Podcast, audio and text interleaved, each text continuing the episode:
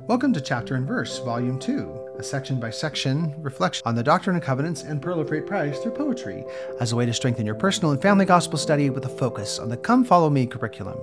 One chapter, one verse.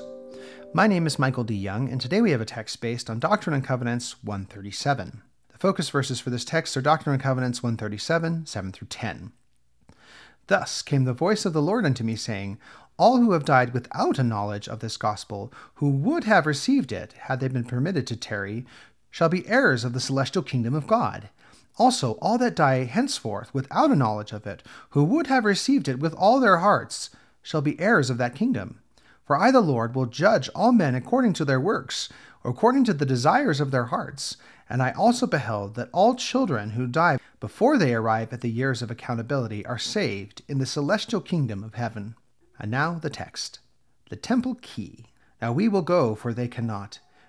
Their souls too, with blood, were bought. They wish to follow thee, our God, steady on the iron rod, needing only to be free. It is we that hold the key.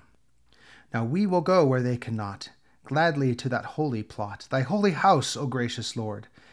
They too may have thy reward. In the font we set them free. We hand them the golden key. Now we will go when they cannot, whatever be our place or lot. How long have they all tarried there, praying that just one would care to reach to them and to see their joy as they clasp the key? Thank you for listening. If you like what you hear, please share.